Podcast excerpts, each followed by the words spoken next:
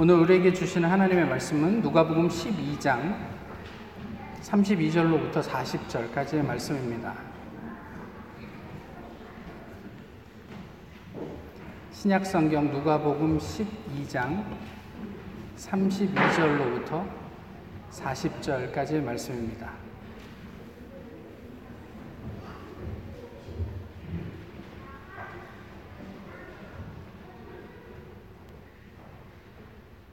이제 하나님의 말씀을 봉독하겠습니다. 적은 무리여 무서워 말라. 너희 아버지께서 그 나라를 너희에게 주시기를 기뻐하시느니라. 너희 소유를 팔아 구제하여 낡아지지 아니하는 배낭을 만들라. 곧 하늘에 둔 바 다함이 없는 보물이니 거기는 도둑도 가까이 하는 일이 없고 좀도 먹는 일이 없느니라. 너희 보물 있는 곳에는 너희 마음도 있으리라.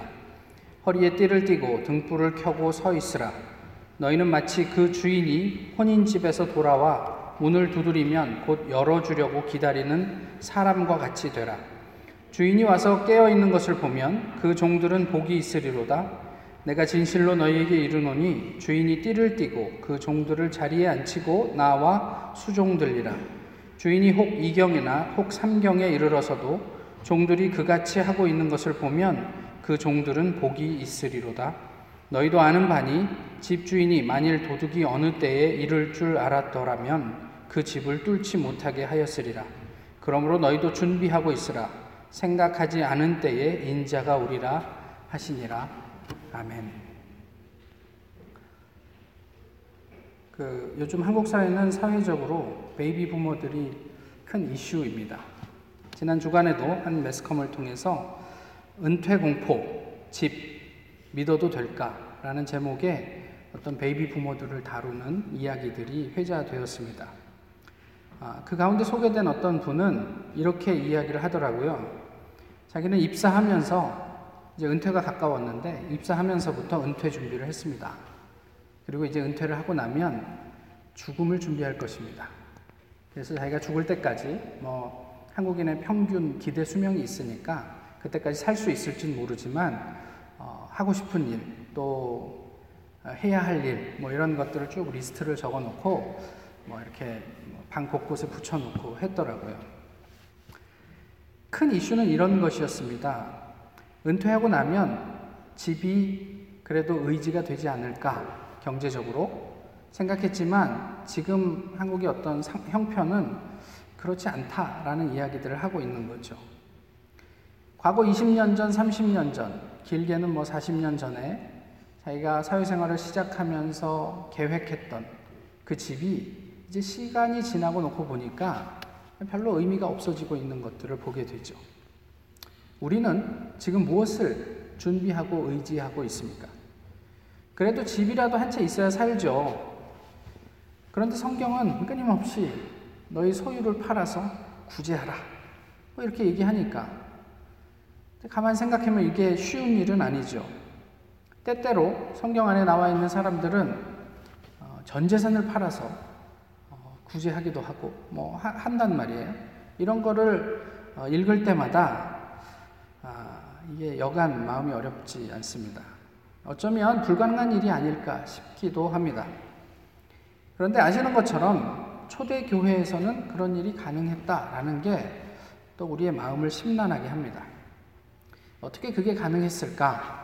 뭐 저희가 지금 뭐 초대 교회의 모습들을 다 이야기할 수는 없지만 적어도 초대 교회에는 어, 나를 우리 공동체가 책임져 줄 것이다 라는 믿음은 있었던 것 같아요. 그런데 그것도 좀 생각을 해보면 이것은 믿음이 아니라 그 경험에 의한 것이 아니었나 싶어요. 그러니까 지금 내가 그렇게 절박하진 않지만 절박한 이웃을 돌보고 있는 내 옆에 있는 지체들을 보니 나도 저런 상황에 처하게 되면 우리 공동체가 나를 저만큼 케어해 줄 수 있겠구나라는 그런 신뢰가 생겼겠죠. 아시는 분은 아시겠지만 국민연금이 처음에 한국에서 이제 그 시작할 때, 아, 그 들어야 하는 대상자들에게 상당히 많은 저항이 있었던 것도 사실입니다. 뭐 이제 막 시작하는 일이니까 그 믿, 믿기도 어렵고 또 항상 거기에는 이 부정적인 피드백이 늘 있게 마련이니까 그런 걸 들으면 내가 평생 돈만 부어놓고 실제로 은퇴한 다음엔 돈도 못 받는 거 아닌가 이런 생각들이 많았던 것 같습니다. 한국의 의료보험은 어떻습니까? 지금 한국의 의료보험을 갖고 뭐 아주 소수의 사람들을 제외하고는 이렇게 뭐 불평해 하는 분들은 별로 없는 것 같아요. 그러니까 한국에 다녀오신 분들을 통해서 이렇게 듣게 되는 것은 미국에 비하면 한국의 의료보험 체계는 너무 좋다. 뭐 의사를 만나기도 너무 쉽고 그냥 내가 원하는 때 언제든 만날 수 있고 필요한 검사 큰 부담 없이 할 수 있고 그래서 참 좋다 이런 이야기들을 많이 들었습니다. 근데 아시는 것처럼 한국의 의료보험의 전신은 부산에서 시작된 청십자 보험 아닙니까? 그 장기려 박사님이 시작한 그것이었고 사실 그때 당시에 어떤 국가적인 어떤 재원이 개입했다기보다는 장기려 박사님이 어, 가난한 사람들이 어떻게 좀 혜택을 누릴 수 있을까 고민하다가 아, 이제 만들어낸 것이 한국 의료보험의 시초가 되었던 거죠. 기본적으로는 나를 위한 것입니다. 그렇지만 분명한 것은 공동체 의식 없이는 이게 생존할 수 없는 제도이기도 합니다. 우리도 초대교회 수준의 오늘 본문에 있는 33절의 실천이 가능할까요? 너희 소유를 팔아 구제하라. 이것이 가능할까 싶습니다. 개똥밭에 굴러도 이승이 좋다. 잘 아는 속담이죠. 아, 이 현세에 대한 어떤 애착을 잘 보여주는 이야기이기도 합니다. 우리의 보물은 어디에 있습니까? 우리의 마음은 어디를 향하고 있습니까? 이승입니까? 아니면 저승입니까? 사실 뭐 교회에서 이런 이야기를 하기가 좀 격이 떨어질 수 있죠. 그래서 차마 말하지 못하지만 솔직하게 우리를 돌아보면 우리의 삶의 많은 부분은 이 세상을 지향하고 있는 것도 부정할 수 없는 사실입니다. 그런데 이 세상에 발을 딛고 서서 살면서 어떻게 이 세상으로부터 완전히 격리될 수가 있겠습니까? 이 세상에 살고 있으면서 이 세상을 지향하는 게 뭐가 문제가 되겠습니까? 동의합니다. 그건 아무런 문제가 되지 않습니다. 그렇지만 이 세상에 올인 한다면 그것은 문제가 될 수 있겠죠. 예수님을 맞을 준비에 관심이 있었던 사람, 그러나 이 세상에 올인했던 부자. 지난주에 저희는 이 사람을 어리석은 부자라고 이야기했습니다. 이 비유에 더해서 예수님은 또 제자들에게 말씀을 하시는 게 오늘 본문 이전의 22절에서 계속 이어집니다. 그런데 22절부터 오늘 본문 이전 31절까지 한마디로 그것을 요약하면 염려하지 마라 이거예요, 예수님은. 공중에 나는 새보다 들의 백합화보다 너희는 더 귀하지 않냐. 하나님께서 그 모든 것들을 다 먹이시고 입히시고 돌보시는데 하물며 너희는 버려두시겠냐. 걱정하지 마라. 이게 예수님께서 하고 싶은 말씀이었죠. 아주 레디컬하게 이런 얘기도 하시잖아요. 무엇을 먹을까, 무엇을 마실까 구하지도 마라. 또 거기에 대해서 근심하지도 마라. 우리가 하고 있는 여러 가지 컨선들이 대부분 이런데 고착되어 있는 것과는 반하게 예수님은 끊임없이 하나님께서 우리를 책임지실 테니까 그런 거 구할 필요 없다. 하늘에 계신 너희 아버지께서 너희에게 그것이 필요한 줄 다 아신다. 이렇게 얘기를 하시는 거예요. 12장 시작을 하면서 7절에서 무슨 얘기를 합니까? 너희 머리털도 다 세고 계신다. 그만큼 세세하게 너희를 다 파악하고 계신다. 그러니까 너무 두려워하지 말라. 이렇게 말씀하고 있어요. 그리고 오늘 본문이 이어집니다.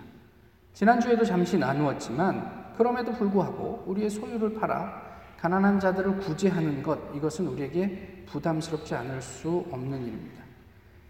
남는 것으로 구제하라 그러시지. 너 열심히 살아서 경제적인 어떤 그런 이윤들을 창출해내고 그리고 혹시 여력이 생기면 그 여력을 주변에 있는 사람들을 위해서 써라 이렇게 얘기하시면 얼마나 좋아요. 왜 굳이 내가 가지고 있는 것 힘들게 벌고 혹시나 노년에 나의 어떤 그런 그 어떤 보험 같은 것이 될까 하는 어떤 이런 부분들 나의 소유들 그것이 꼭 물리적인 것뿐만이 아니더라도 이런 것들을 왜 주변과 굳이 나누라고 하실까? 그러면서 꼭 너희 보물이 있는 곳에 너희의 마음이 있어. 라는 말씀을 하실까? 잘 알겠어요. 무슨 말씀을 하시려고 하는지 이해할 수 있어요. 그렇지만 그럼에도 불구하고 우리가 지금 써야 할 것들이 얼마나 많습니까? 우리 자녀들을 위해서도 그렇고 또 우리가 또 뭐 여러 가지 것들을 감안할 때 우리가 투자해야 할 일들이 얼마나 많이 있습니까? 그래서 저희는 여전히 아, 오늘 본문 앞에서 특별히 너희 보물이 있는 곳에 너희 마음이 있다. 라는 말씀 앞에서 마음이 편치만은 않습니다. 오늘 본문은 32절부터 시작되었습니다. 그죠? 32절부터 보면 예수님은 이렇게 제자들에게 말씀하고 있죠. 적은 무리여. 이렇게 시작을 합니다. 근데 지난주에 말씀드렸던 것처럼 12장 1절은 예수님 주변에 어떤 얼만큼의 사람들이 모였다고요? 수많은 사람들이 모였다. 이렇게 얘기를 하고 있잖아요. 그런데 또 문득 제자들에게 예수님께서 적은 무리여. 이렇게 말씀하시니까 사실은 여기서 적다는 이야기는 양적인 이야기는 아닙니다. 그러니까 굳이 저희가 좀 이렇게 보자면 적은 무리야 이거는 아우 내 새끼야 이렇게 이야기하는 거예요. 어, 할아버지 할머니가 손자들을 아 얘야 일로 와. 어, 내 강아지 뭐 이렇게 하는 정도의 어떤 분위기라고 하면 조금 더 근접한 이야기가 될까요? 예수님이 그렇게 우리를 부르시고 하시는 말씀이 어, 내 새끼 일로 와. 걱정하지 마. 무서워하지 마. 이렇게 얘기하시는 거예요. 이거는 절대로 제자들을 향해서 어떤 강력한 도전을 주신다거나 아니면 위협을 하신다거나 너네 이렇게 살지 않으면 너는 어떻게 하나님 나라를 합당하게 받을 수 있겠어? 라고 이야기하는 부, 부, 분위기가 아니란 말이에요. 예수님 그렇게 말씀하시고 무서워하지 말라고 얘기하시지만 그럼에도 불구하고 12장 초반부터 우리에게 주어지는 말씀이 솔직히 우리에게 부담이 되지 않는 것은 아닙니다. 말씀드렸던 것처럼 그 의미는 이해해요. 그렇게 사, 이해하지만 그렇게 살아야 한다는 당위는 늘 우리에게 뭐 날마다 들어도 부담스럽습니다. 이에 대해서 오늘 본문 의 분위기는 아까 말씀드린 대로 상당히 부드럽습니다. 너무 부담스러워하지 마. You know what? 그거 알아? 하나님께서 그 나라를 너희에게 주시기를 기뻐하셔. 무슨 얘기냐면 우리가 부, 부족할 수 있지요. 그렇지만 너무 부담스러워하지 마. 겁내하지 마. 그런 삶을 너무 못 살 것으로 생각하지 마. 결국 너희는 천국을 살게 될 거야. 이런 이야기예요. 우리 데살로니가 전서를 한번 가보실까요? 데살로니가 전서의 5장에 보시면 모두가 알고 있는 대단히 부담스럽지만 유명한 구절이 있습니다. 무엇이 있죠? 항상 기뻐하라. 쉬지 말고 기도하라. 범사에 감사하라. 여기에 저촉되지 않는 크리스찬이 누가 있겠습니까? 항상 기뻐하세요? 24시간 쉬지 않고 기도하세요? 범사에 감사하세요? 그렇지 않잖아요. 근데 그 다음 구절이 문제죠. 이것은 그리스도 예수 안에서 너희를 향하신 뭐라고요? 하나님의 뜻이라고요. 하나님 왜 이렇게 늘 이렇게 뭐라거나 부담스러운 요구만 해요? 그런데 이게 하나님의 뜻이라는 얘기를 우리가 좀 거꾸로 이해를 해보면 하나님의 뜻이니까 하나님께서 어찌됐든 이루실 것이다. 이렇게 이해하는 게 맞습니다. 우리가 완벽해서 늘 기뻐할 수 있고 항상 기도할 수 있고 범사에 감사할 수 있는 게 아니라 그것이 하나님의 뜻인 이상 우리로 하나님께서는 그렇게 살 수 있도록 만들어 내시겠다라는 의지도 이 속에 담겨 있는 거예요. 그럼 오늘 본문에서 하나님의 나라를 너희에게 주시기를 하나님이 기뻐하신다라는 이야기는 우리의 조건 때문이 아니라 우리를 그렇게 하나님의 나라에 합당하도록 만드시기를 기뻐하신다는 얘기고 그렇게 궁극적으로 하나님 만드시겠다는 의미이기도 합니다. 항상 기뻐하고 쉬지 않고 기도하고 범사에 감사하는 것이 우리에게서 출발하면 이건 언제나 부담이에요. 1년에 하루도 빠지지 않고 새벽기도 나오셔야 돼요. 아무도 아멘 안 하세요. 예. 단 한순간도 허투루 쓰지 말고 항상 기도하셔. 늘 기뻐해야 돼요. 나의 속을 긁는 사람 앞에서도 기뻐하셔야 돼요. 뭐 어떤 일을, 어떤 일을 만나도 감사하셔야 돼요. 얼마나 부담스럽습니까? 그런데 그것이 하나님에게서 시작을 하면, 출발하면 좀 여유가 생겨요. 동일하게 우리에게서 시작하는 소유를 팔아서 구제함은 언제나 부담스러운 도전입니다. 그런데 그것이 하나님에게서 비롯되면 다른 여지가 생겨요. 한번 보시자고요. 33절에 팔다, 너희 소유를 팔아라 할 때 이 팔다는 물물 교환하다라는 의미예요. 그냥 소유물을 팔아서 다 나눠줘라 라는 명령이면 늘 부담스럽고 어려운 일이죠. 그런데 물물 교환해서 그것으로 구제하라.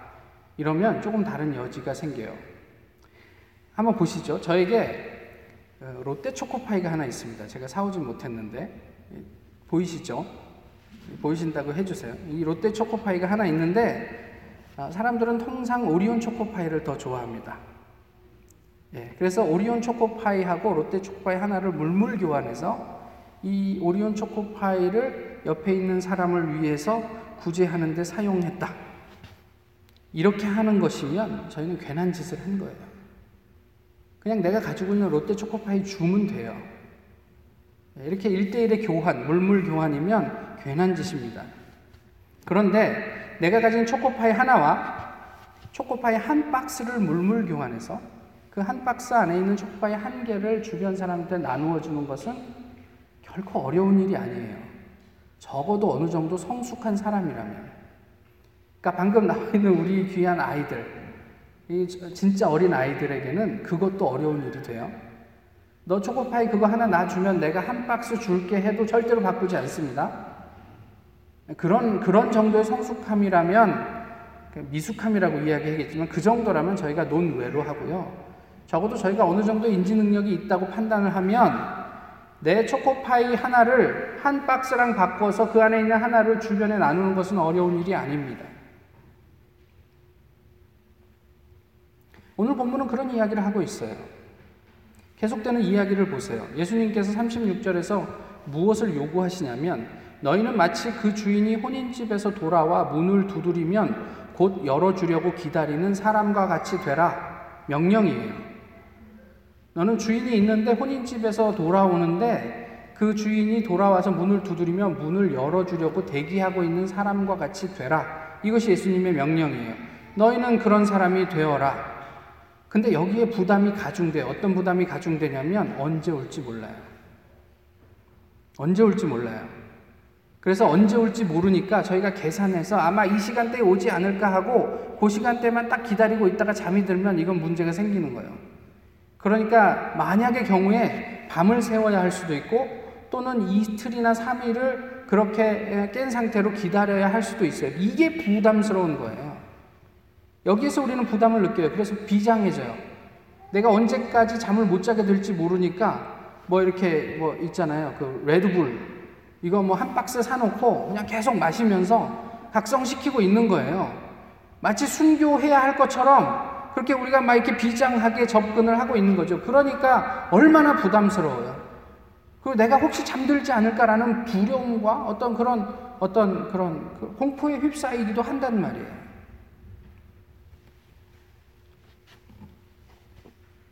그런데 이 비유에서 쉽게 간, 간과하지만 정말 중요한 게 37절인데 그 내용을 자세히 한번 보세요.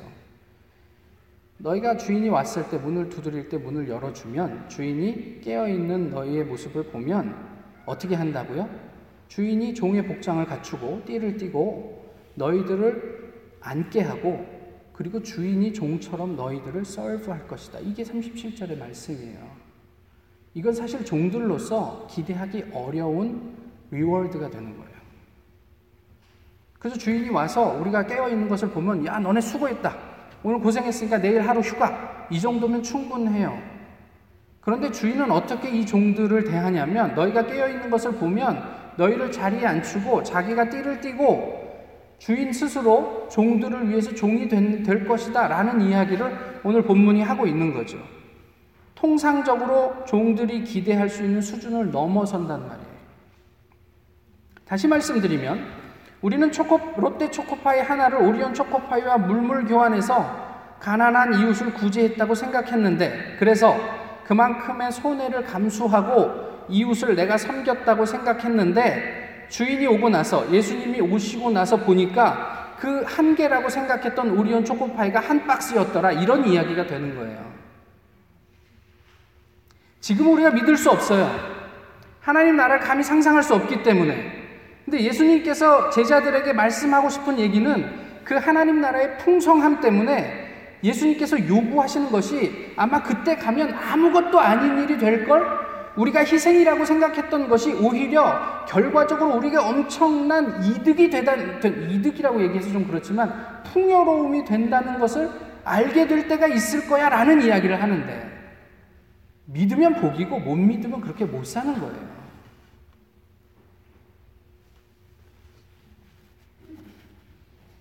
손해를 손해를 보는 요구를 예수님께서 하시는 것이 아니라는 의미예요.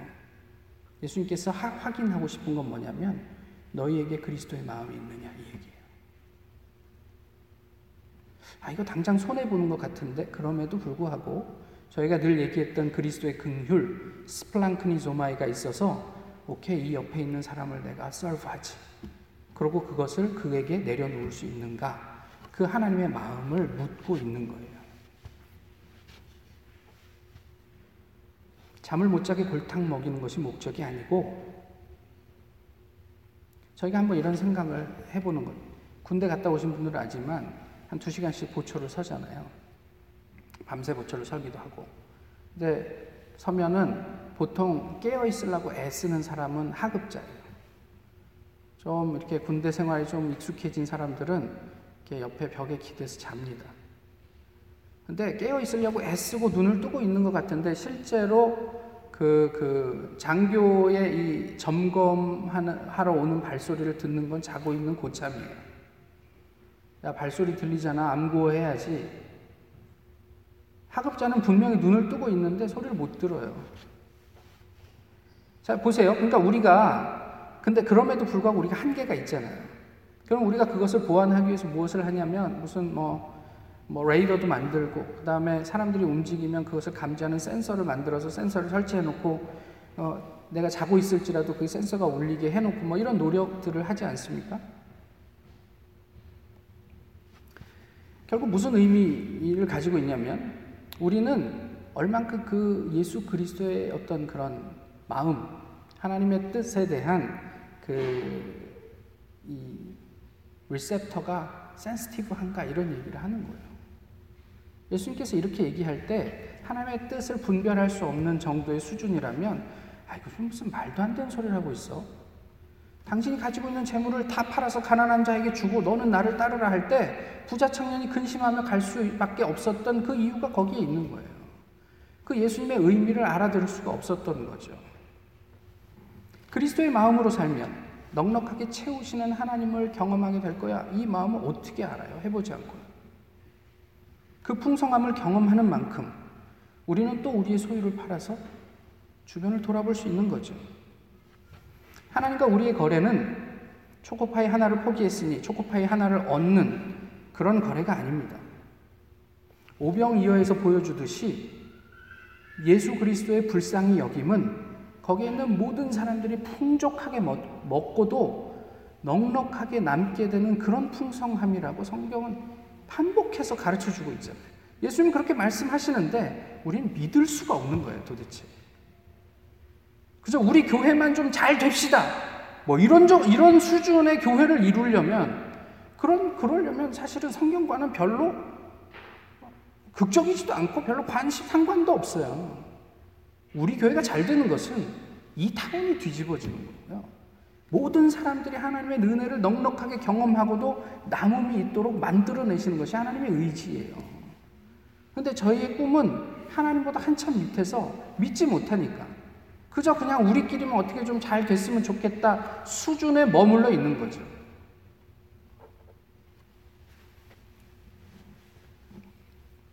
오병이어에서 볼 수 있듯이 하나님의 긍휼은 언제나 우리의 기대를 초월합니다. 예수님의 명령을 잊지 마십시오.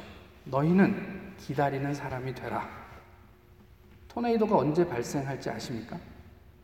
저희가 그냥 느낌적으로 아, 이 정도 기후면 날씨면 토네이도가 발생할 수 있는데 그렇지만 언제 정확하게 어디로 토네이도가 터치다운 할지 아무도 모르죠.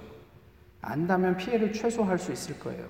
집을 옮길 수는 없, 으니까 적어도 어, 생명을 잃는 안타까운 일들은 없을 수 있을지 모르겠습니다. 그런데 아쉽게도 저희는 토네이도가 언제 어디로 올지 모릅니다. 그래서 뭐 합니까? 대비하죠. 그래서 집을 지을 때 지하를 파고, 그 다음에 여기가 토네이도 쉘터라고 사인을 붙이고, 또 필요하면 훈련도 하겠죠.